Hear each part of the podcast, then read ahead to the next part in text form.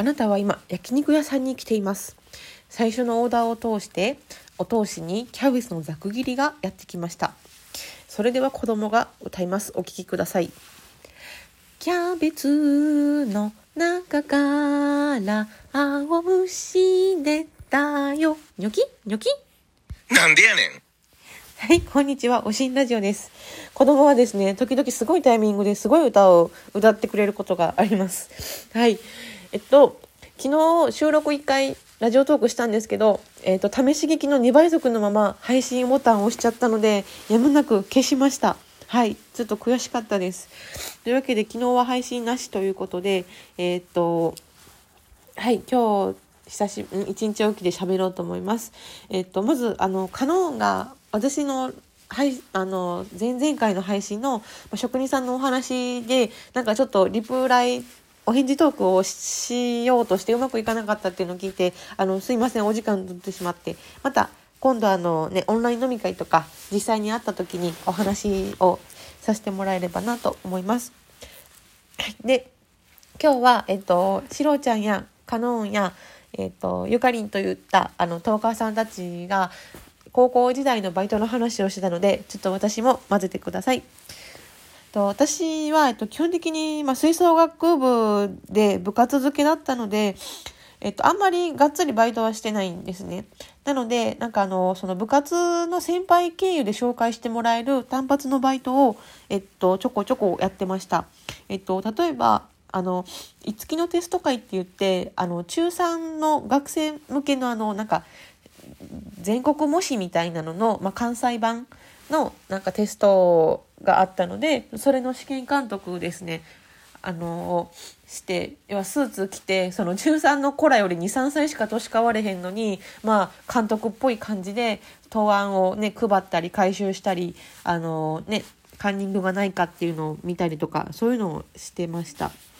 えーあとは、えっとなんか文化財の特別公開でなんかお寺とかをその期間限定で開ける時に、まあ、そのお寺に行って椅子に座って来た人をカチャカチャってカウントを1日するっていう仕事とか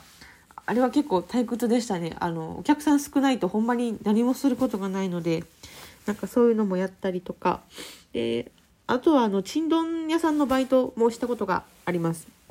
なんかトロンボーンを持ってたので、えっと、友達と一緒になんかね、着物着たり、私はもうピエロの格好をして、ほっぺた真っ赤に塗って、で、なんかトロンボーンを吹いて、で、先頭、あの、なんか、さては何金、タンマス誰やったっけ？なんかね、おじちゃんがその芸をするので、まあ、その後ろを一緒について歩くみたいなのをしたことがあります。まあ、で、一番 面白かったというか覚えてるのは、えっ、と、メイド喫茶のバイトを、まあ、3ヶ月で辞めちゃったんですけど、やってましたね。はい。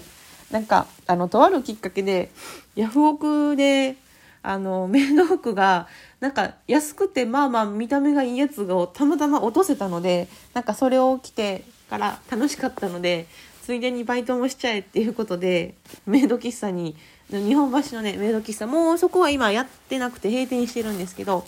はい、やっていました。でメイド喫茶にも結構種類があってもうめっちゃ萌え萌えキュンみたいなところもあるんですけどそういうとこ私無理なので、まあ、正統派というか、まあ、比較的そのなんていうのかな落ち着いた感じのあまり変な感じじゃないところに、まあ、応募して無事通ったんですけどただまあや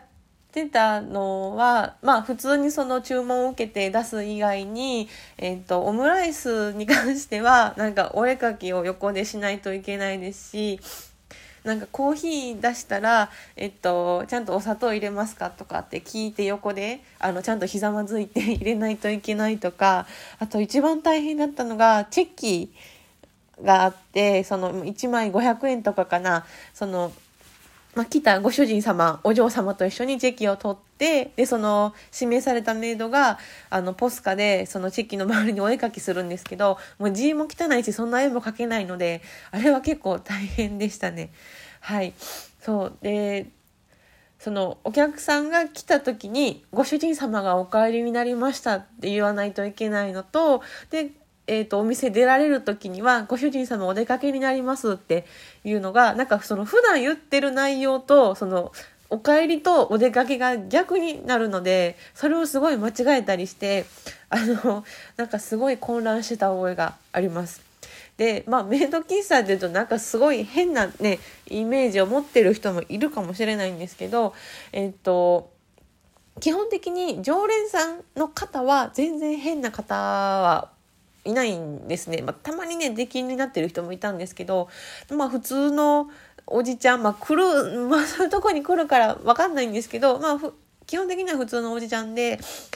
で、逆に一元さんの方が、冷やかしで来る人の方が結構対応がしづらかったりっていうのがありましたね。で、その常連さんだと、まあ普通にはね、IT 企業で働いている人とかもいて、で、私は工業系の学校だったので、結構そういうとこお話が通じたりして面白かったですね。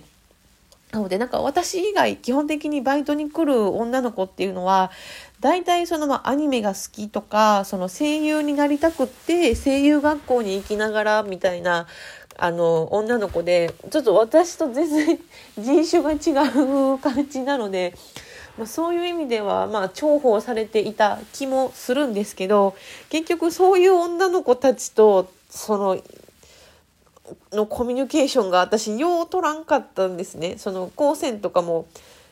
男8女2とかぐらいの環境やったので女の子が苦手でそこの関係がちょっとしんどくなってやめてしまったんですがまあまああれは面白かったですね。うん、なんかねあのマクドのバイトとかはすごいね、勉強になるしやっぱなんか就職にも有利とかって聞いたこともあるのでなんかそういうのをしてる方に比べると私全然身になるバイトをしてないなとは思うんですけどまあまあまあまあうん、なんかちょこちょこバイトしてはリコーダーを買い足したり楽譜を買い足したりレコーダーを買ったり基本的にそういうのになんかリコーダーの周りのものを増やすのに一生懸命バイトをしてた記憶があります。はい。というわけで、えっ、ー、と、今日の配信終わりたいと思います。今日のね、夕方、緊急事態宣言と、まあ、あとは今から保育園を迎え行くので、保育園もね、なんか場所によっても休園決めてるところと、まあ、基本は続けるとこもあるみたいなので、どうなんでしょう。ちょっと、まあ、ドキドキしながらお迎えに行きたいと思います。はい。あの、鼻づまり声ですいません。ではでは、皆さん、バイバーイ。